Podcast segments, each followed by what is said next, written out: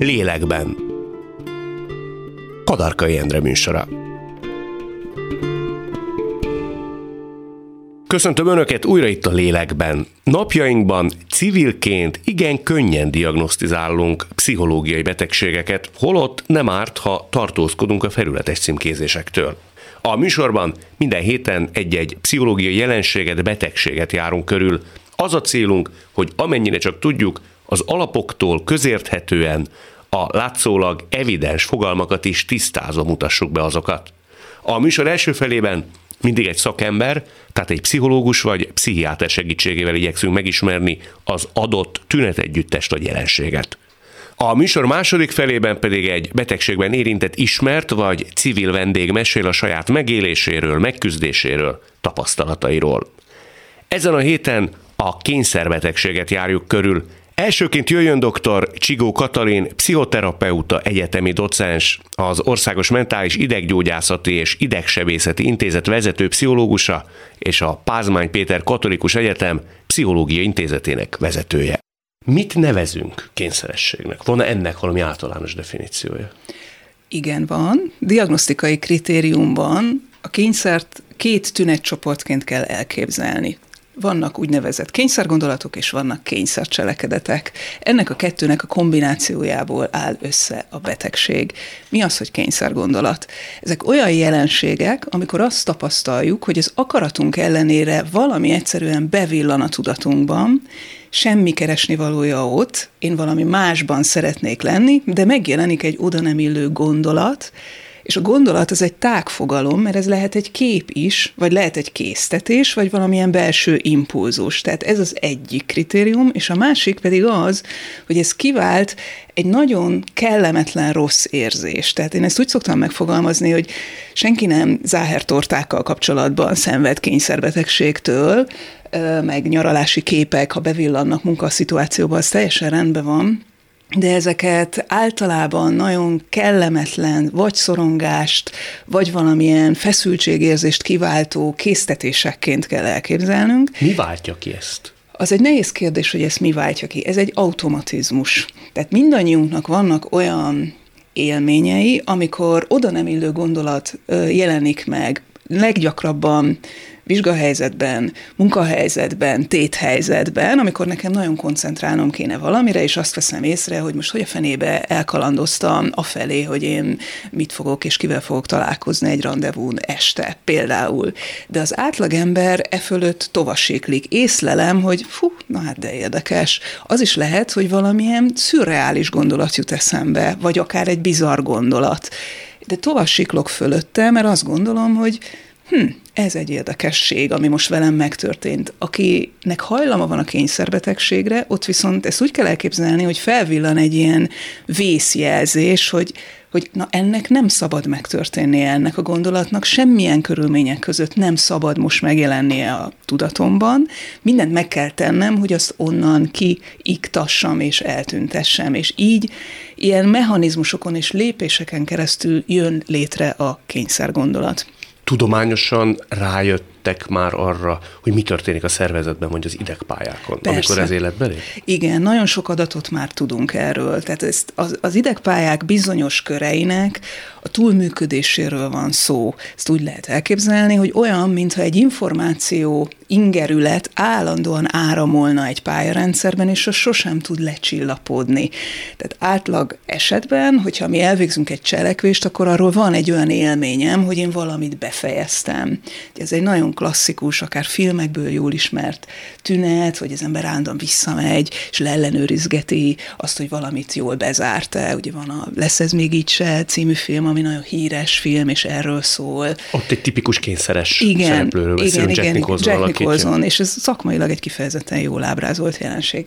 Tehát, hogy a kényszeres azt éli meg, hogy egy cselekedetének például nincs vége, nincs az az érzése, hogy ezt én jól befejeztem, és ezt az agya ezt az impulzust és ingerületet üzeni neki, mert továbbra is megy ez a pályarendszer, olyan, mintha egy számítógépben állandóan elindulna egy olyan program, amit én nem akartam megnyitni, de az fut magától. És a terápia pedig már arról szól, hogy ezt a pályarendszeri túlműködést hogyan tudjuk lecsillapítani. Tehát részben ugye ezek a kényszergondolatok. Ez az egyik kategória, van, aki csak ettől szenved. És vannak a kényszer cselekedetek, amik általában valamilyen gondolat váltja ezeket ki, de nagyon gyakori, hogy a kényszernél rengeteg év telik el, mire valaki egyáltalán szakemberhez eljut, és sokszor már az eredeti kiváltó gondolatot nem is sikerül felfejteni, csak ezek a cselekvések ilyen ismétlődő, ritualisztikus babonák és a babonán túlmutató kényszerek jellemzőek a személyre. Hol a különbség a bogarasság és a kényszeresség közt? Szerintem mindenkinek megvannak a maga rigolyái, és kapjuk magunkat ezen. Még akár nevetségesek is vagyunk saját magunk számára. Mikor lép ez át már egyfajta kortünetté? Igen, ez egy nagyon fontos dolog. A bogarasságot, vagy a rigolyásságot én szokásoknak nevezném. Mindannyiunknak vannak olyan szokásaink, ahogyan mondjuk elindítok egy napot, vagy ahogyan lezárok egy napot, hogy reggel mit, milyen sorrendben csinálok, hogy félállomba hogy jutok el a kávémig, és hogy indítom el a napot. A szokásaink, azok tulajdonképpen könnyítik az életünket. Azok olyan jól bejáratott, pont ilyen félállomban, vagy automatizmusként elvégezhető cselekedetek, amik azt segítik, hogy ne kelljen állandóan egy feladat tudatmódban lennünk, és újra kitalálnom egy rendszert, hanem azt akkor is tudom működtetni, amikor teljesen máshol jár az agyam, mert az egy automatizmus, és a szokásainkon rugalmasan tudunk változtatni. Gondoljunk arra, hogy amikor elmegyünk nyaralni, egy vándortáborban vagyunk, egy sátortáborban az erdő közepén, ott egy arra a helyzetre vonatkozó szokásrendszert alakítunk ki. Vagy egy új lakásba költözünk, vagy elmegyünk egy új munkahelyre dolgozni. Pillanatok alatt át tudjuk variálni a szokásainkat. De a szokás az rugalmasan változtatható, és az mindig segíti az életünket, és mindig jó érzést okoz elvégezni, megkönnyebbülést okoz, hogy de jó, hogy én este vettem egy jó fürdőt, és utána úgy megyek aludni. Ettől relaxált állapotba kerülök, és megnyugszom. A kényszer az nem ilyen. A kényszeren nem tudok rugalmasan változtatni. Pont az a lényege, hogy mindig ilyen nagyon erős, kötelező belső érvénnyel kényszerít valamire. Tehát bárhova költözik az illető, ha nyaral, ha pihen, ha a Bahamákon van, ha Kiskunmajsán, ő ugyanazt fogja csinálni, független a körülményektől. Gyakran a páciensek azt úgy is képzelik, hogy majd megszabadulnak a tüneteiktől, ami mondjuk a lakásukban már kiépült tisztasági rituálé, ha eladják a lakást és elköltöznek, ez nem fog megtörténni. Tehát ami egy picit fékezi a kényszert átmenetileg, hogyha ez mások jelenlétében zajlik. Tehát mondjuk a munkatársak elől, vagy a szomszédok elől a páciens megpróbálja eltitkolni a tüneteit, de ahhoz nagyon nagy erőfeszítés kell, hogy valamilyen módon kontroll alatt tartsa, mert a kényszer az egy óriási belső erő. Impulzusként jelentkezik a kényszerbeteg, az tisztában van azzal, hogy teljesen irracionális, amit csinál, de nem tudja nem csinálni. Muszáj visszamennie, és 38-szorra megrángatni a bejárati ajtó kilincsét, és maximum ez akkor tudja egy picit ezt lecsillapítani, hogyha éppen egy szomszéd is ott áll a lift előtt, és akkor az segíti. Mert hogy szégyenérzettel jár? Mert szégyenérzettel jár. Pont azért, mert a páciens tisztában van azzal, hogy irracionális, amit csinál, de egy program hatása alatt van, és nem tudja nem csinálni. Szerintem, én ugye pszichiátrián dolgozom évtizedek óta, és szerintem ez az egyik legnagyobb szenvedést okozó tünetcsoport. Pont azért, mert a betegek tisztában vannak a tünetek értelmetlenségével. Genetikusan kódolt mindez, tehát általában ez egy meghatározottság, vagy a családi minta, ilyet is olvastam, vagy bizonyos gyerekkori traumák eredményezik mindezt. Ez így mind együtt igaz. Egy egyéni jellemzőként minden adott személynél más-más-más lehet a kiváltók. Van genetikai hajlam, de mielőtt mindenki megrémülne, a genetikai hajlam arra vonatkozik, hogy mondjuk hozunk egy szorongásra való hajlamot, és hogy ez mitől aktiválódik, ez egy nagy kérdés. Minden család valamilyen betegségre hajlamosít, genetikai állománnyal rendelkezik. Valaki a szívérendszeri kórképeket hordozza, valaki a daganatot, vagy valaki a mozgásszervi megbetegedéseket, és valaki a szorongást. Hogy ez mi kapcsolja be, ez sem olyan egyszerű, tehát nem lehet azt mondani, hogy egy traumatikus esemény bekapcsolja valakiben a kényszereket. Ez mindig egy folyamat eredménye. Biológiai és pszichológiai tényezők összjátékáról van szó. Egyszerűbb lenne a kérdés, ha azt tudnánk mondani, hogy ez és ez a tényező vezet kényszerbetegséghez, és akkor azt kell módosítani, és mindenki meggyógyul. De ez egy nagyon-nagyon összetett kórkép. Bizonyos dolgokban működik egy túlszabályozás, itt ilyen kontrollfunkciókra gondolhatunk, ami az embert segíti egészségesen működni, felnőtt módon működni. Tehát bizonyos dolgok túlszabályozódnak, állandó ilyen tilalmak meg fegyelmezettség alatt vannak, és közben más dolgok meg egyáltalán nem szabályozottak. Például mik? Ezt egy mindennapi példával úgy lehetne elmondani, hogy mondjuk az a kényszeres, akinek például a rendezgetés és a rendrakás a tünete, és egy konkrét páciensre gondolok, akivel hosszú évek óta foglalkozom, neki bizonyos szisztéma szerint vannak a tárgyak otthon elhelyezve, amire azt mondhatnánk, hogy ránézésre ő egy nagyon rendszerető ember, és borzasztóan feszült lesz attól, ha valaki egyetlen egy tárgyat is elmozdít az ő étkező asztalán. De ha kihúzzuk a komód fiókot, ott meg egy teljes keszekuszaság van. Tehát ott pedig egy totális rendetlenség konyhafiókokban és komódfiókokban. Tehát szélsőség mindkét esetben. Így van. Azt mondod, hogy ha megmozdítanak egy komódot, akkor ő azonnal feszült lesz. Így van. Történik akkor? A rend bomlik meg? A szisztéma felborulása szintén ezt a vész szignált váltja ki, hogy itt most valami nem stimmel, és nem tud onnantól a kényszeres részt venni egy normál társalgásban, mert az agya egyfolytában azt az üzenetet küldi, hogy előbb azt a dolgot el kell rendezni. Ha nem rendezi el, akkor mi történik? A feszültség fokozódik. Tehát ez iszonyú erős belső feszültséggel jár. Tehát ez olyan, mint hogyha egy folyamatos belső kint élne át a személy, ami arra kényszeríti, hogy neki most minden áron reagálnia kell arra a vészjelzésre, hogy az a komódot nem jól áll, el lett mozdítva. És az nem lehet késleltetni ezt. Tehát a késleltetés képessége is erősen sérült ezeknél a személyeknél. Vegyünk számba pár kényszergondolatot. Ugye az egyik, és talán ez az egyik leggyakoribb szerintem, az a fertőzéstől való félelem. Igen. Tehát az a folyamatos kézmosás, a bakteriális és fertőzésektől valami folyamatos szorongás és félelem. Ez mivel jár? Kézmosással? Tehát valakinek az a kényszerképzete, hogy ő meg fog fertőződni, vagy már megfertőződött, ezért állandóan kezet kell mosnia? Igen, ez a csoport, ez a tisztasággal kapcsolatos csoport, amiben betegségfélelmek is beletartoznak. Ez nem egyenlő a hipohondriával. Tehát nem arról van szó, hogy én mindenféle betegségekről azt gondolom, hogy vélem felfedezni saját magam a monatüneteket. Mutat rokonságot, ez a két tünetcsoport, de itt kifejezetten arról van szó, hogy az érintkezésen keresztül elkaphatok fertőzéseket, vagy netán én magam megfertőzhetek másokat.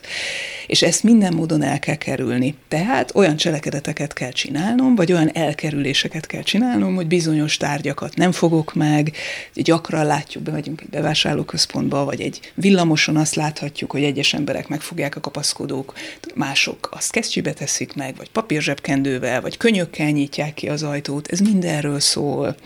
Tehát a kényszeres számára, ami a nem kényszeres személynél a normál szennyeződés az egy elfogadott dolog. Mindannyian mindig normál módon szennyezettek vagyunk. A kényszeres ezt úgy éli meg, hogy bármely normál impulzus az veszélyessé válhat. Tehát annak a becslése, hogy milyen gyakorisággal fordul elő, az teljesen felborul a kényszeresnél. Tehát ha én hallok a villamoson tüsszenteni egy szemét, akkor nem is észlelem ezt az ingert. A kényszerbeteg azonnal felfigyel egy ilyen impulzusra, és azt gondolja, hogy ő 100%, sőt 120% bizonyossággal már is megfertőződött, és a teljes ruházatát hazaérve le kell cserélni, és ki kell mosni. Szélsőséges esetben akár ki kell dobni ezeket a ruhákat. Igen. Van olyan páciensem, aki például egy felvétel után a cipőit eldobja, ha úgy véli, hogy valamibe belelépett a járdán. Mindannyian mindig belelépünk valamibe, de az, hogy mibe, hogy ezt az átlagember, én csak azt észlelem, hogyha ott egy kutyagumi, vagy egy hányásfolt, azt észlelem és kikerülöm a többivel, ugye átlagemberként nem is foglalkozunk, viszont a kényszeres, az mindig pásztázza a környezetét, és figyeli a legminimálisabb eltéréseket is. Ez egy nagyon szenvedésteli állapot egyébként. Ugye 3 csoportot szoktak megkülönböztetni, ha kényszercselekvésekről beszélünk. Igen. Ugye eddig a gondolatokról beszéltünk, igen. A következő fázis, ha jól értem, amikor ezek a gondolatok átcsapnak, és ezek a mechanizmusok már cselekvések formájában valósulnak meg. Az egyik az ellenőrzési kényszer. Tehát aki megnézi mindutalan, hogy bezárta az ablakot, bezárta az ajtót. A másik a precizitási kényszer, amikor valaki, ezt hogy kell elképzelni? Mindig, mindenkor a legalapvetőbb és precízebb módon mindent ellenőrzése alatt tart? Igen, ez lehet egy szisztéma szerinti precizitás is, rendszer, tehát valamilyen rendben kell tárgyaknak lennie, kell cselekvések sorrendjének lennie, de az is ide tartozik, amikor valaki a saját gondolatait, vagy akár a beszédét ellenőrzi, hogy ez elég precíze, és meghatározott módon, például nem követtem el itt hibát a megfogalmazásomban, és ezt újra kell gondolni. Az is a kényszer, ide tartozó kényszer, amikor valaki újra meg újra végig gondol egy jelenetet, mint amikor valakivel beszélgetett, és azt ellenőrzi, hogy ott nem követette el hibát. Valamit pontosan mesélte el, azt vissza kell játszania, hogy azt milyen hangszínen mesélte el, vagy nem bántotta el meg a másikat. Ilyennel mindannyian küzdködünk, mondjuk kapcsolatainkban, párkapcsolatainkban, ismerkedéskor, amikor még nem tudom, hogy a másikkal hányadán is állok, és azon aggódom, hogy jaj, tetszem-e a másiknak, vagy nem, közeledünk-e egymáshoz, vagy nem. Ez természetes, egy kapcsolatindulásakor ez nem egészen ugyanez a jelenség. Ez a kényszeres jelenség az ebben való olyan beleragadás, hogy újra kell szó szerint lejátszani valamit. És ez most mindegy, hogy a bolti eladóval beszéltem, vagy a férjemmel, vagy a feleségemmel, vagy a főnökömmel beszéltem. Mindennek tétje van. Hihetetlen nagy tétje. Ez a legpontosabb, hogy ez egyforma téttel bír minden esemény, és egyforma nagyon nagy téttel, még akinek nincs ilyen tünete, mondjuk így az átlagember, ott csak bizonyos helyzetek bírnak téttel, a többi az úgy, hogy le van süllyedve, és majd tétté válik, amikor valami jelentőséget kap. Egyébként nem foglalkozom vele. A harmadik alcsoport az a kényszeres gyűjtögetés, tehát szerintem mindenki ismeri ilyet, aki egész egyszerűen folyamatosan a mi számunkra mulatságos módon bármit, de gyűjt monomániásan. A gyűjtögetés az van, amikor önálló tünete a kényszernek, és nincs is más, és itt most nem a hobbi gyűjtögetésről beszélünk, hogy én most kis repülőgép maketteket otthon szisztéma szerint elrendezek, és sok erőfeszítést teszek, hogy bizonyos különös egyedi darabokat megszerezzek a neten. Az megint csak a szokás kategóriája. A kényszeres gyűjtögetés az azt jelenti, hogy képtelen vagyok megszabadulni bizonyos tárgyaktól, mert azok valami oknál fogva jelentőséggel bírnak. Tehát ez értelmetlen kacatok, akár szemét felhalmozódását jelenti, papírfecnik gyűjtögetését jelenti, amiben nincsen rendszer, és hát örömről semmiképpen nem beszélünk. Tehát ez egy nagyon kóros és egy nagyon speciális alcsoportja a betegségnek, és azt is külön választanám, amit vel talán mindannyian, vagy sokan találkozhatunk, ha olyan társasházban lakunk, ahol idős emberek laknak, hogy ez néha a szellemi hanyatlással és az időskori demenciával, leépüléssel is együtt jár. Mindannyiunknak lehetett olyan nagymamája, aki a befőttes üvegeket elrakta, hogy jó lesz az még valamire, vagy a nejlonzacskókat elrakta, tehát ez időnként együtt jár szellemi leépüléssel, de az megint egy külön kategória. Tehát ez a hóbortosság, a gyűjtögetés, az a kényszernek egy speciális alesete, valami módon azokhoz a tárgyakhoz, amitől a személy nem tud megválni, valami egyéb gondolat társul. Mondok egy példát, hogy például azért nem lehet valamitől megszabadulni, mert a gyerekem azt megfogta, és ha a gyerekem megfogta, akkor ez a papírfecni már valami kitüntetett szereppel bír, mert ha kidobom a papírfecnit, az olyan, minthogyha a gyerekemet dobnám ki az ablakon. Ilyen. Ez egy kényszeres gondolatmenet. Ő racionálisan elfogadja ennek a képtelenségét?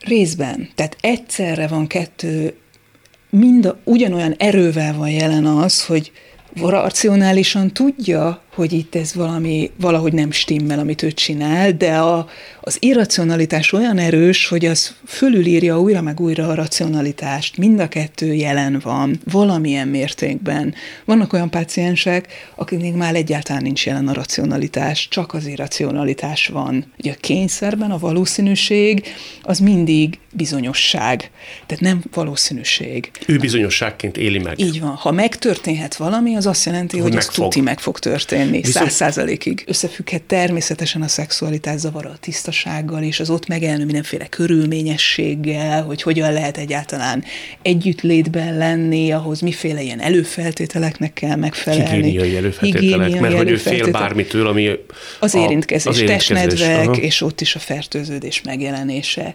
Összefügghet persze azzal is, hogy a vágy az megvalósítható-e, vagy azokat is állandóan így mérlegelni, szisztematikusan elrendezni kell a vágyakat. Hisz nem tudja differenciálni az érintett, hogy nem valami démoni erő hatására szeretné ő ezt mindig megtenni. Hanem az a saját vágya-e, vagy kinek a vágya, vagy mi is az ő valódi vágya. Arra jutok, így a beszélgetésünk vége felé, hogy egy kényszerbetegnek azért sok nyugodt, higgadt, problémamentes pillanata nincs. Ugye? Így van. Ez így van. Állandóan felfokozott, készenlétben van egy kényszerbeteg, mindig valamilyen reagálásra kész, és nem nagyon nehéz ellazulnia, elengedetnek lennie, tűnődőnek lennie, amikor csak hagyom, hogy a dolgok legyenek úgy, ahogy vannak, és úgy nem figyelek különösebben semmire. Sok önfelett pillanatok nincs akkor. Lehet, de nem túl sok. Nem túl sok. Azt én jól sejtem, hogy ez a tünetegyüttes vagy betegség a cukorbetegséghez hasonlítható oly módon, hogy gyógyítani ugyan nem lehet, de együtt élni, szinten tartani, már sokkal inkább. Az egy jó példa, hogy a cukorbetegségnél is vannak állapotok, amikor már gyógyszert kell például beállítani. Ez a kényszerre is igaz, hogy van egy olyan súlyossági fok, ahol akutan és gyorsan csillapítani kell a tünetek okozta bajt, hogy így fogalmazzak. De az, hogy emögött tudok-e fejlődni abban, ami az énemnek az a része, ami ilyen végtelenül bizonytalan, vagy végtelenül félelemmel teli, vagy elhalmozott félelemmel teli, azért abban lehet fejlődést elérni. Ha jól értem, terápiában azért itt a személyiségnek ezen bizonytalan részeit is terapikus úton meg lehet dolgozni és lehet segíteni. Így van. Tehát ezt úgy érdemes elképzelni, mintha ilyen modulokból állna a terápia, hogy kell egy modul, amikor a tünetet rendezem, mint a cukorbetegségnél, hogy most magas a cukrom, azonnal be kell adni egy inzulint, különben nagyon nagy baj lesz, akkor ez az OCD-re, ez a rövidítése a kényszerbetegségnek, ez is igaz, de utána, mint a cukorbetegségnél, el kell azon tűnődni, hogy hogyan kellene úgy élnem, hogy ne legyenek ilyen nagy kilengések a működésemben, hogy ne öntsön el ilyenfajta félelem attól, hogy megjelent véletlenszerűen egy gondolat a fejembe, hanem azon tovább tudja gördülni. Azt hogy kell? Ez összetett kérdés. Terápia, hosszú-hosszú kitartó edzés, bizonyos módon a terápia, és nagyon komoly erőfeszítést igényel, hogy ezeket a működéseket egyrészt elkezdjük újra tanulni, újra szabályozni, és hogy magamban megtanuljam lecsillapítani ezeket a félelemteli, bizonytalan én részeimet. Nagyon fontos aspektus szerintem ezen műsor kapcsán egyfelől, hogy ne ítélkezzünk, tehát a stigmatizálást kerüljük el, és ne egy kézlegyintéssel habókos, nem tudom kinek, holdkórosnak ítéljünk valakit, aki ilyen betegségben szenved, de szerintem legalább ennyire fontos szempont és nézőpont, hogy egy hozzátartozó, vagy a környezet miképp reagál helyesen egy ilyen tünet együttes láttán. Tehát mit csinálunk, vagy csináljunk jól, ha ilyennel találkozunk a mikrokörnyezetünkben? Ez is egy fontos kérdés, mert akár munkatársak közt, akár baráti körben tényleg gyakran találkozhatunk, hiszen a negyedik leggyakoribb betegségről beszélünk, olyan személlyel, akinél azt látjuk, hogy képtelen mondjuk egy ajtón bemenni, vagy rögtön leülünk egy vacsoraasztalhoz, és neki muszáj kezet mosnia, vagy minden evőeszköz megfogása után ki kell mennie kezet mosnia. Tehát nem szégyeníthetjük meg emiatt, nem rángathatjuk el erővel az ilyen helyzetekből, hogy ezt most fejezd be, mert már nem bírjuk tovább, mert nem tud más tenni. Viszont nagyon lényeges az, hogy ne is szolgáljuk ki a tüneteket, és ne menjünk bele a tünetekbe. Hogy nem tudunk belemenni? A kényszeres gyakran nyomás alá helyezi a környezetét, hogy ők is mondjuk végezzék el ugyanazokat a tisztasági szabályokat, és fontos, hogy mi maradjunk a normál működés területén, tehát azt, amit normál szokásnak gondolunk, hogy ülünk le mondjuk egy vacsoraasztalhoz enni, muszáj kezet mosni, vagy nem muszáj kezet mosni rögtön. Tehát mi a saját szabályainkat kövessük, mert ez az egy, ami segítséget adhat a betegnek, hogy ő látja a normál kontrollt, hogy viselkedik egy átlagember, aki nem küzd ilyen félelmekkel és gondolatokkal, és egyszerűen azt kérdezzük meg, hogy hogyan tudunk neki abban segíteni, hogy ő kikeveredjen éppen ebből az állapotból. Mire van szüksége? Arra, hogy hagyjuk békén őt 5 percig, amíg lefuttatja ezeket a tüneteket, és utána, amikor kijött az egész rituálé rendszerből, akkor beszéljünk vele arról, hogy itt most ő látja-e, hogy mi történik, érzi-e azt, hogy segítségre lenne szüksége, elkísérjük-e egy orvoshoz vagy klinikai szakpszichológushoz, kérjünk-e neki időpontot, ezzel tudjuk a legjobban segíteni, hogy arra biztassuk, hogy forduljon segítségért, mert magától ezek a tünetek nem fognak elmúlni. Sőt, csak burjánozni fognak. Ez egy nagyon alattomos természetű betegség. Tehát akinél enyhék is a tünetek, az mindig erősödik. Olyan nincs, hogy magától lecsökken egy tünet, vagy tünetváltás lesz, és még egy újabb tünetkör is elindul, és egyre jobban behálózzák a kényszeres jelenségek a személyi életét.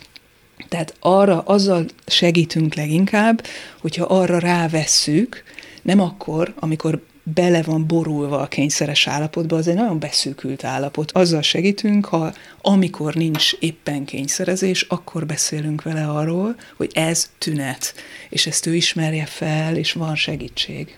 És ez a lényeg. Uh-huh. Nagyon szépen köszönöm. Szívesen.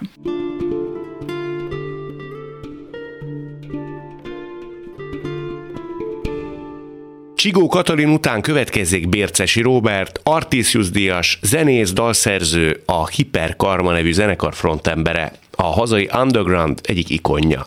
Nyíltan beszél egykori drogfüggőségéről, és nemrég ő maga vallotta meg, kényszerbetegséggel küzd. Te mióta tudod magadról, hogy kényszerbetegséggel küzdesz? Amióta az eszemet tudom, körülbelül 5-6 éves korom óta. Hogy kezdődött? Az egész így az elalvás előtt kezdődött. Akkor még kisgyerek voltam, előkészítős, általános iskola első osztályos, nem tudtam elaludni. Egyszerűen folyamatosan jöttek a kényszeres gondolatok, és nem kellemesek, és egyszer csak azon kaptam magam, hogy már hajnal van, és akkor már nem is feküdtem le aludni, hanem szépen felöltöztem, mondom, ilyen általános iskola első osztály körül lehetett, lebatyogtam a házunk mellett a bolthoz, megvettem a 2 kiflit, ahogy szoktam, hazamentem a konyhába, ugye kialvatlanul úgy felvágtam a kiflit, és akkor megcsináltam magamnak a kis szendvicset, és akkor kitettem a 2 kiflit az asztalra, hogy megeszem, és akkor kitettem így, hogy a kiflik ilyen kört formáznak, aztán gondoltam, hogy ez nem annyira jó, inkább megpróbálom így, hogy ilyen egymásnak háttal legyen a 2 kifli, és aztán úgy se tetszett, akkor megint így, és egészen addig, amíg egyszerűen sírógócsot kaptam, és összeomlottam, itt kezdődött.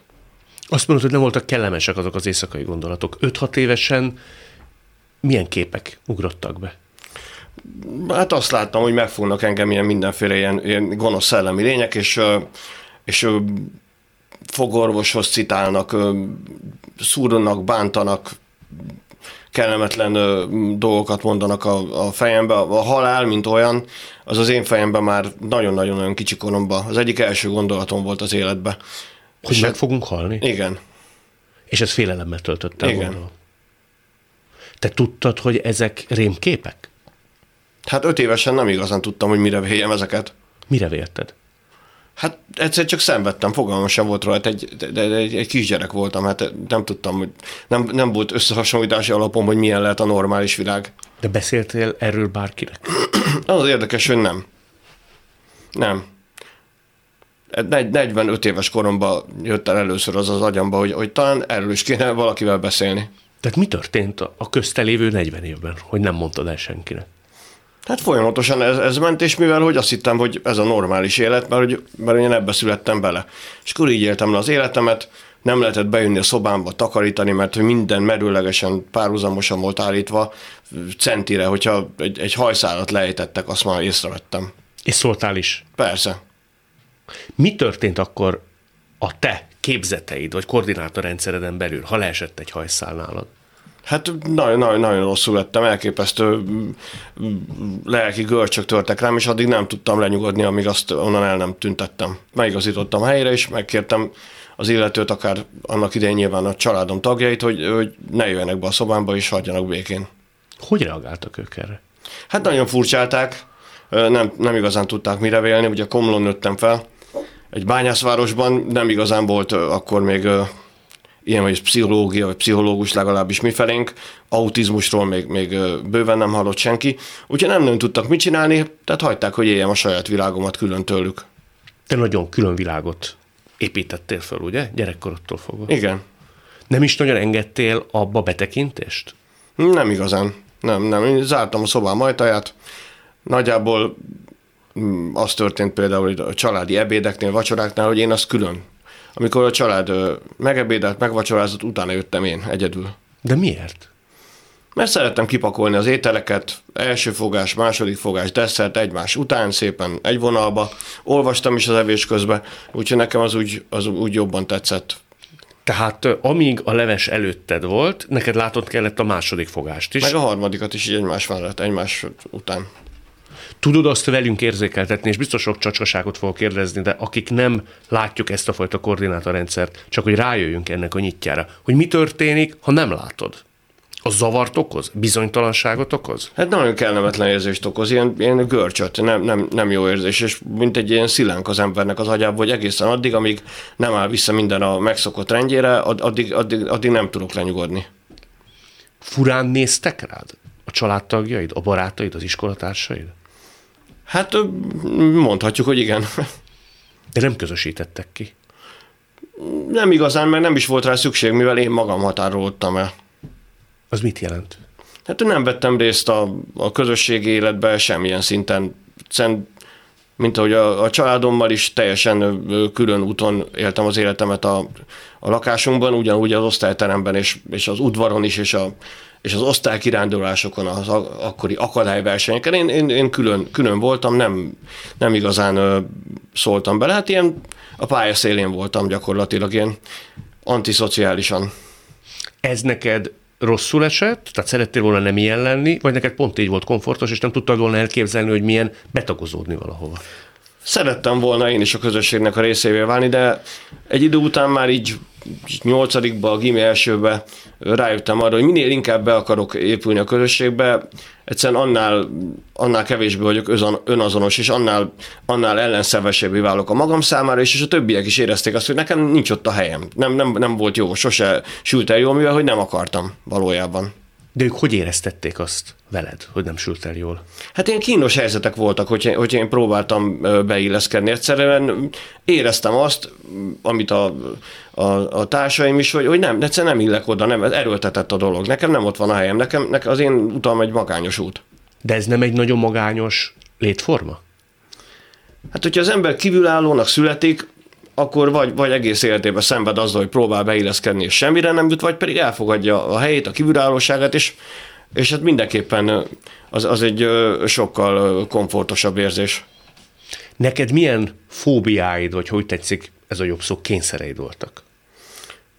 Leginkább az, hogy minden párhuzamosan, merőlegesen álljon, szimmetrikus legyen, minden úgy legyen, úgy álljon, ahogy ott hagytam, ne legyen elmozdítva, akár takarítás se legyen, tehát úgy nyilvastagon állt a por a szobámba, de nem szabadott elmozdulni a kis játékfiguráknak az asztalon, úgy, ahogy be voltak állítva egymástól pontosan ugyanakkor a távolságra, és hát ezeket a merőleges, viszintes igazgatásokat, ezeket lehet akár csinálni fél óráig is.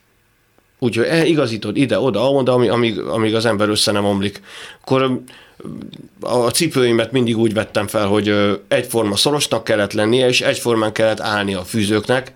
Az oknimat is addig húzgáltam fel alá, amíg a két oldalán a márkajelzés nem volt pontosan pontosan ott a két szélén alá vannak. Ezzel nagyon sok idő és energia elment, és hát borzasztó volt. Akkor valamiért nem szerettem azt, hogyha a pólómnak ez a része itt a nyakamhoz hozzáért, ezért a kicsikorom gyakorlatilag én tépőzáros cipőkbe jártam, és ilyen kinyújtott pólókba. Hogy ne érjen hozzá a nyakadhoz. Amikor megigazítok valamit 500-szor, és már szenvedek, kínlódok, és elmegy az életemből rengeteg idő. Tehát nem is tudom, hogyha most az eddig életemből, amit kényszerességre töltöttem, szerintem az egynegyede biztos elment erre, tök feleslegesen.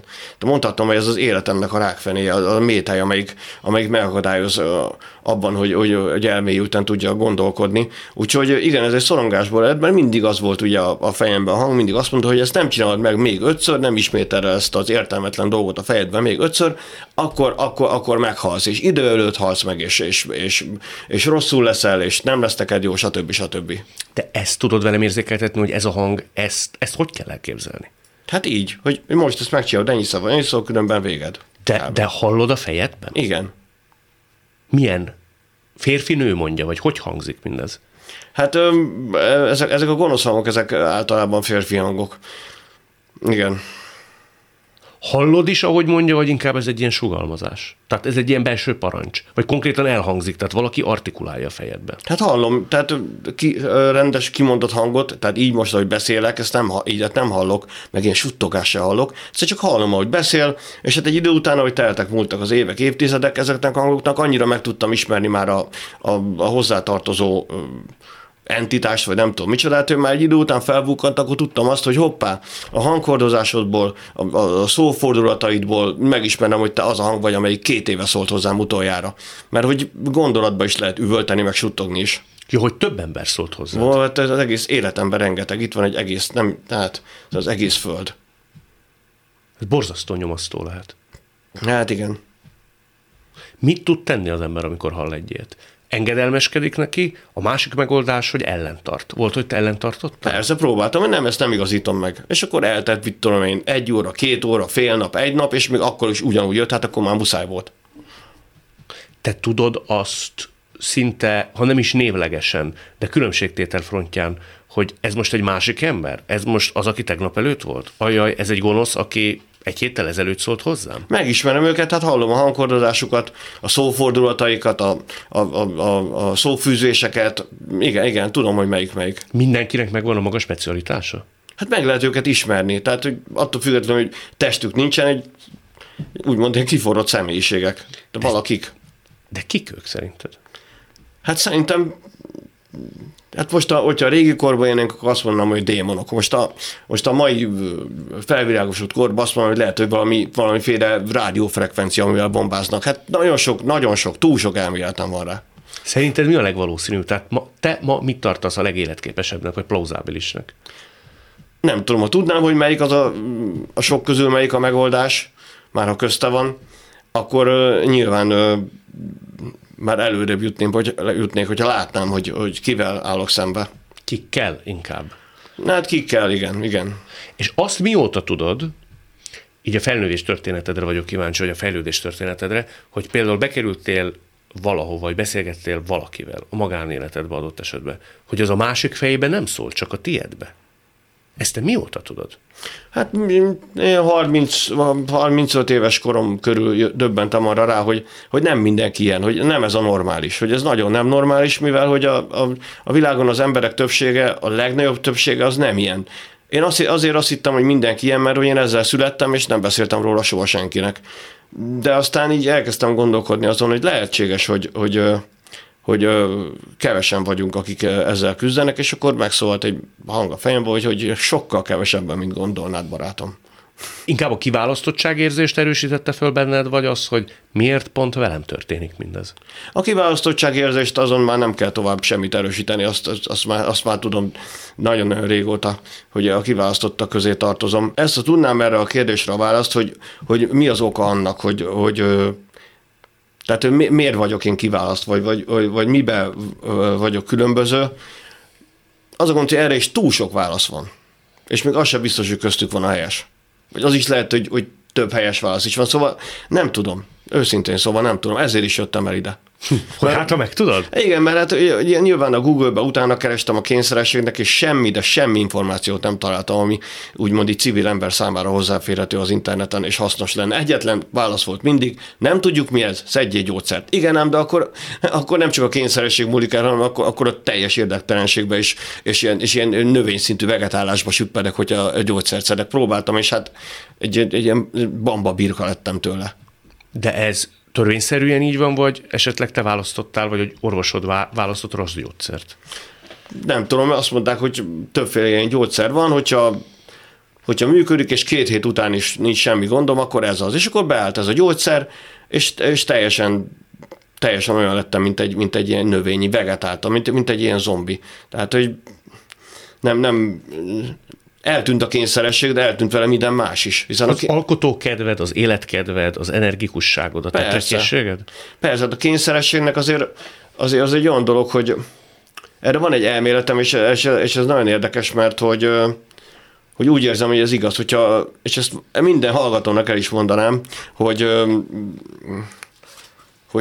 tudja meg ezt gyorsan fel is írom, hogy nehogy elfelejtsem, hogy ezt le kell írnom. Tehát, hogy bármilyen defektje, bármilyen hiánya, hátrányossága van egy embernek, mint az én esetemben az a kényszeresség, azt nem lehet kihozni nullára. Tehát most itt van a nulla, és itt van a kényszeresség a mínuszba. Ezt nem lehet úgy kihozni, hogy elmulasztom és nullára kihozom. Ezt egy módon lehet megszüntetni, hogyha ebben meglátom a jót, és az ellenkezőre fordítom, egy előnyre.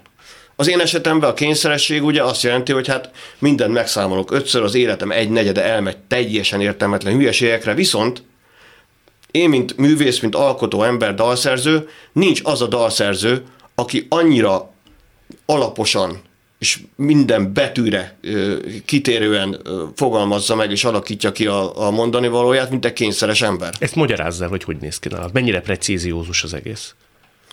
Hát én mivel kényszeres vagyok, ezért minden kéziratomat, minden dalomat sokkal többször ellenőrzöm, újra csekkolom, mint egy olyan ember, aki nem kényszeres. Tehát ez a kényszerességnek egy nagyon-nagyon jó hozadéka, amit például a gyógyszer ugyanúgy eltüntet. Mi volt az utolsó pont, hogy úgy döntöttél, hogy segítséget kérsz? Ebben az ügyben nem igazán kértem segítséget, és 45 éves voltam, amikor hirtelen gyakorlatilag így a homlokomra csaptam, hogy úristen, hát én jártam pszichológushoz évtizedekig a drogfüggőségemmel, mindenféle bajommal, de eszembe se jutott se egy pszichológusnak, se a családomnak, se a barátaimnak elmondani azt, hogy én kényszeres vagyok. De amikor eljutottál orvoshoz, és kaptál erre nézést valami gyógyszert, mert azt mondtad, hogy a kényszerképzeteket, vagy ezeket a kényszerességeket valami megszüntette, akkor azért kértél segítséget? Nem a kényszerességre kaptam én ezt a gyógyszert annak idején, hanem a drogfüggőségemre, mindenféle ilyen elég keményen szorongó ember voltam. Tehát nem úgy szorongtam, hogy úristen, amit a kényszerességtől, hanem konkrétan szorongtam attól, hogy szeretnek-e, hogy mi lesz velem holnap, hogy sikerül a koncert. Ez sikerült leküzdenem, de annak idején erre kaptam a gyógyszert, a kényszerességről akkor sem beszéltem. Téged valaha kinevettek, vagy ilyen értelemben éreztél megszégyenítést? Hát voltak emberek, akik nevettek rajtam, és a mai napig is vannak, de... Ők kik? Egyre kevesebben. Hát add ne mondjak neveket igazából. Nem is nevekre voltam kíváncsi, de hogy szakmabeliek, teljesen civil emberek, kommentelők, a környezeted. Az általános iskolás osztálytársaimtól kezdve a gimis osztálytársaim, a katonaság, a haverok, a barátok, a ismerősök, a szakmabeliek. Igen, de... De a szemedbe? Vagy a hátad mögött? Hát a hátam mögött, de aztán visszahallottam, és mit tudom én, volt egy kedves szaktársam, aki még 2000-ben, amikor bekerültem a körforgásba, elnevezett Bamba Robinak, és a hátam mögött mindenki Bamba Robinak hívott, és egyszer egy jó barátom mondta, hogy tudod, hogy így hívnak, B. Robi, tudod, mit jelent? Hát mondom, gondolom, Bérczesi, mondom, nem, mondják, nem, te vagy a Bamba Robi, és hát... Látom, ahogy ennek az illetőnek szépen lassan az arcára fagy a mosoly majd. Van benned ilyen elégtétel utáni? Ó, igen. Gyarló vagyok. Nem igazán foglalkozom azokkal, akik nem kedvelnek, vagy akik hülyének néznek. A Facebookon is az a poliszim, hogyha valaki ír egy ilyen fikázó kommentet, már az első mondatból látom, hogy ez fikázó, törlés, tiltás, kész. Bele kellett ebbe tanulnom, ebbe a valakibe, aki így beleszülettem. Bele kellett tanulnom, hogy mi micsoda, és most már azért felépítettem jó pár olyan szellemi védőpajzsot, amin fennakadnak ezek a gonosz hangok, és most már kialakult a fejemben egy ilyen belső kör olyan hangokkal, akik támogatnak és szeretnek engem. De hogy tudja mindez semlegesíteni az ember ezeket a gonosz hangokat? Tehát mi a saját bejáratú technikád? Évtizedeken keresztül a saját fejemben menekültem ezek elől, a hangok elől. Tehát gyakorlatilag egy szökevény voltam a saját fejemben, aki folyamatosan menekült, egy lépéssel volt a gondolatai előtt rohanásba. Aztán megérkeztek ezek a segítőhangok, és kialakult többféle ilyen védőpajzs, amin egyszerűen látom, hogy közeledik ez a gondolat, tudom, hogy valami szorongással akar jönni, vagy valami múltbeli traumát akar felidézni, és látom azt, hogy egy ilyen fénypajzson szétfoszlik. Nem tud elérni hozzám. Mondasz egy példát, ami még ránk tartozik? Mondjuk közeledik feléd egy milyen gondolat, milyen sugalmazás? Közeledik felém a sugalmazás, mit tudom, 15 éves koromban XY engem megszégyenített, és milyen szörnyen éreztem magam, mint a tükkel szurkáltak volna belülről, ilyen szégyenérzet, és akkor tudom, hogy ez a gondolat fog most jönni, és hogyha becsapódik, akkor átélem megint azt a borzasztó érzést újra és újra. Na most ez a gondolat, látom, hogy közeledik, de átélni azt már nem tudom, mert szétfoszlik azon a fénypajzson. Az öngyilkosságot azt így kinőttem így gimis koromra, arra rájöttem, hogy az nem én vagyok. Bocsánat, de addig milyen gondolataid voltak ezzel kapcsolatban? Hát én fölmegyek a 10-dikre is, és leugrok a 10-dikről, de... Volt ilyen kényszer, vagy belső hangok által sugárt parancs? Persze, ez volt gimis koromig, aztán... De ezt hogy tudtad legyőzni? Hát úgy, hogy nem mentem föl. Azt értem, de honnan tudja az ember egy ilyen, pláne fiatal, kisgyerekként, ilyen erős érzelmi inger és kényszer hatását miképp tudja semlegesíteni? Pláne, hogy nem tudja, hogy ez voltak éppen ő vele, nem törvényszerűen történt. Hát, a lustaságom is segített, hogy most honnan szerzek kulcsot a tetőhöz, hogy betörjem az üveget. Az túlzás, mert túl sok macera. Mikor jártál ehhez a legközelebb? Hát ott általános iskola, gimiben, amikor itt a 10 emeletesben laktunk, akkor gondolkodtam ezen, de túl macerás volt ez nekem, mert bennem ez a gén nincs meg. Így is elég sok gondolom, még ez is jött volna, az túlzás. Nem, nekem ez nem, az egy gyilkosság lett volna, hiába önmagam ellen követem el, és a gyilkosság az bűn, nem, semmiképpen. Ez soha nem mások ellen irányult az én életembe. Soha nem akartam másokat kontrollálni, irányítani, nem volt bennem ilyen hajlam. De az, hogy magad tönkreted, az folyamatosan jelen volt? Az volt, nekem az igen, az volt folyamatosan jelen, igen. Miképp? Szenvedélybetegségek formájában? Ital, drog? Igen, ital, drog, az mindenképpen. Akkor nyilván ez, hogy amikor eszembe jutna egy gondolat, és elmélyülnék, akkor meg kell igazítanom a függönyt, meg a papucsomat, meg gyakorlatilag a szennyest úgy tettem be a mosógépbe, hogy összehajtogatva. Tudod, mennyi ideig tart az atyavilág? Meg a cipőfűzőkötések, ez rengeteg idő elmegy ezzel. Amikor drogról és alkoholról beszélünk, azok nem inkább menekülések voltak ezen kényszerek és démoni hangok elől? Dehogy nem. Amikor elkezdtem drogozni, akkor eltűntek ezek a hangok egy időre, körülbelül egy évre. És akkor is fellélegeztem, hogy úristen, hagynak alkotni. Akkor gyorsan összehoztam a Hiperkarma első lemezét, és akkor utána nyilván a drog megkérte az árát, hiszen utána 20 éven keresztül szenvedtem. Nem titok, hogy mindennapos kemény drogfüggő voltam 20 éven keresztül. Ebből kb. 18 év volt az, amikor már le akartam szokni, de nem sikerült, úgyhogy kb. Ezek az arányok. Most mióta nem iszol és drogozol? Hát a drogozást azt 2020. augusztus 6-án hagytam abba, tehát immáron több mint 3 éve. Nem fogyasztottam kábítószert. Előtte, mikor drogoztam, akkor is ittam, de kemény drogra inni az olyan, hogy akármennyit ihat az ember. Tehát meg se érzi. De aztán így decemberben elkezdtem így 2-3 felest inni egy koncertre, vagy a stúdióba is, vagy éneklés előtt. Aztán ez a 2-3 feles így a 2020-2023-ig már napi 1 literre ment föl. Kemény italból? A viszki. Tehát egy koncert, 1 liter viszki. Lerészegedés a színpadon, a közönség előtt, összeakadó nyelv, a végén kalimpálás, világomat nem tudtam. És hát akkor bizony rá kellett arra döbbentem, amit sok barátom sugalt nekem, de én harcosan ellenálltam neki, hogy szerváltó lettem. Ez egy addiktológus szakkifejezés arra vonatkozik, hogyha valaki abba adja a drogozást és elkezd masszívan inni, szerváltó, tehát cseverből vederbe is. Arra gondoltam, hogy most tényleg vénségemre mindenen túl vagyok, mindent leküzdöttem, és legyek a végére alkoholista, tehát tényleg az a klasszikus, tudod, mindenen túl az ember pofára esik a küszöbön. Tehát, hogy ezt így nem, és kérlek szépen 18 napja nem iszom, viszont az elhatározásom erős. És azóta már 3 koncertet leadtam józanul, 32 éve állok színpadokon és zenélek, és ez a 3 koncert volt életemben az első 3 olyan, amikor józanul játszottam. Józan alatt azt érted, hogy egy csepp alkoholt nem ittál, mert máskor sem úgy volt azért 32 év alatt, hogy berúgtál és úgy álltál színpadra, hanem volt valamennyi töltet. De berúgtam, a színpadon rúgtam be a koncert alatt mindenki nagy örömére, idézőjelbe. És akkor gondoltam, hogy hát volt egy pont, most 18 napja, szeptember 1-én, amikor éreztem, hogy túl voltunk az augusztus végén, minden fesztiválozó zenekar tudja, hogy az augusztus utolsó 2 hete az ilyen 14 nap alatt 10 koncert. És ugye hát ez egy liter feles, és ugye úgy jöttem haza augusztus utolsó napján, hogy már görcsölt az EP-m, rosszul volt, borzasztóan éreztem magam, fizikailag is. És akkor mondtam, hogy na itt most megállj. Akkor megálltam, és akkor jött az első koncert józanul, nagyon féltem, hogy most mi lesz, hogy lesz, de hát ez volt az egyetlen utam.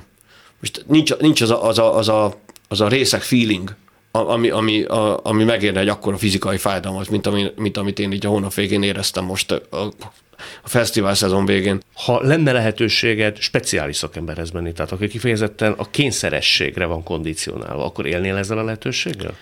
Hát eddig nem jutott eszembe, de most fel is írtam a jegyzeteim közé, hogy igen, lehetséges, hogy, sőt biztos, hogy keresek valakit, aki lehetőleg a lakásomhoz gyalogjárásra rendel. Ez miért fontos? Hát mert ott élek egy olyan helyen, mint egy falu. Tehát gyalog van a meditációs központ, gyalog van az edzőterem, gyalog van a bolt, én sehova nem megyek igazából. Úgy élek, mint egy falu, mert falun nőttem fel, ez ilyen kis-kis belső. De nem szállsz föl buszra se? Nem. De miért az a miért? Mert mindent úgy alakítok, hogy ne kelljen, hogy minden gyalogjárás legyen. De ha föl kéne szállnod, akkor az benned milyen fajta belső bizonytalanságot szül? Ja, az már elmúlt. Ez elmúlt? Persze. Az jó, hogy ez racionális döntés. Ja, az már nem érdekel, hogy mit gondolnak meg, hogy miért néznek. Nem úgy értem, tehát hogyha te felszállnál egy buszra, akkor belül valami fajta szorongás lenne. Nem. Egész egyszerűen te eldöntötted azt, hogy neked erre nincs szükséged, és szeretnéd úgy berendezni az életed, hogy gyalogszerrel minden elérhető legyen. Igen. Ez inkább praktikum és komfortérzet. Praktikus, ez ilyen falusi hozzáállás. De mi van akkor, hogyha ez a szakember 4 kerülettel odébb? Akkor nem oda megyek. De ha ő az egyedüli, nem tudom, és specialistája ennek a területnek, ekkora áldozatot sem ér meg mindez? Hát akkor taxival megyek, vagy hogyha éppen úgy tartja úri kedvem, akkor gyalogolok, vagy buszolok. De szeretnél ilyen értelemben meggyógyulni ebből? Hát jó lenne, hogyha ez így eltűnne az életemből, és törvényszerű, hogy el is fog. El is fog? Aha. Miért vagy ebben olyan biztos? Most mondtam ki, nem tudom. Igen? Ezt most fogalmaztad meg így? Na, már megérte eljönni. Bizonyám. Örülök, hogy itt voltál. Én is köszönöm a meghívást. Ez volt a Lélekben dr. Csigó Katalinnal és Bérczesi Róberttel. A műsort nem csak hallgathatják, de végig is nézhetik. Iménti beszélgetésünk hamarosan már látható lesz YouTube csatornámon is.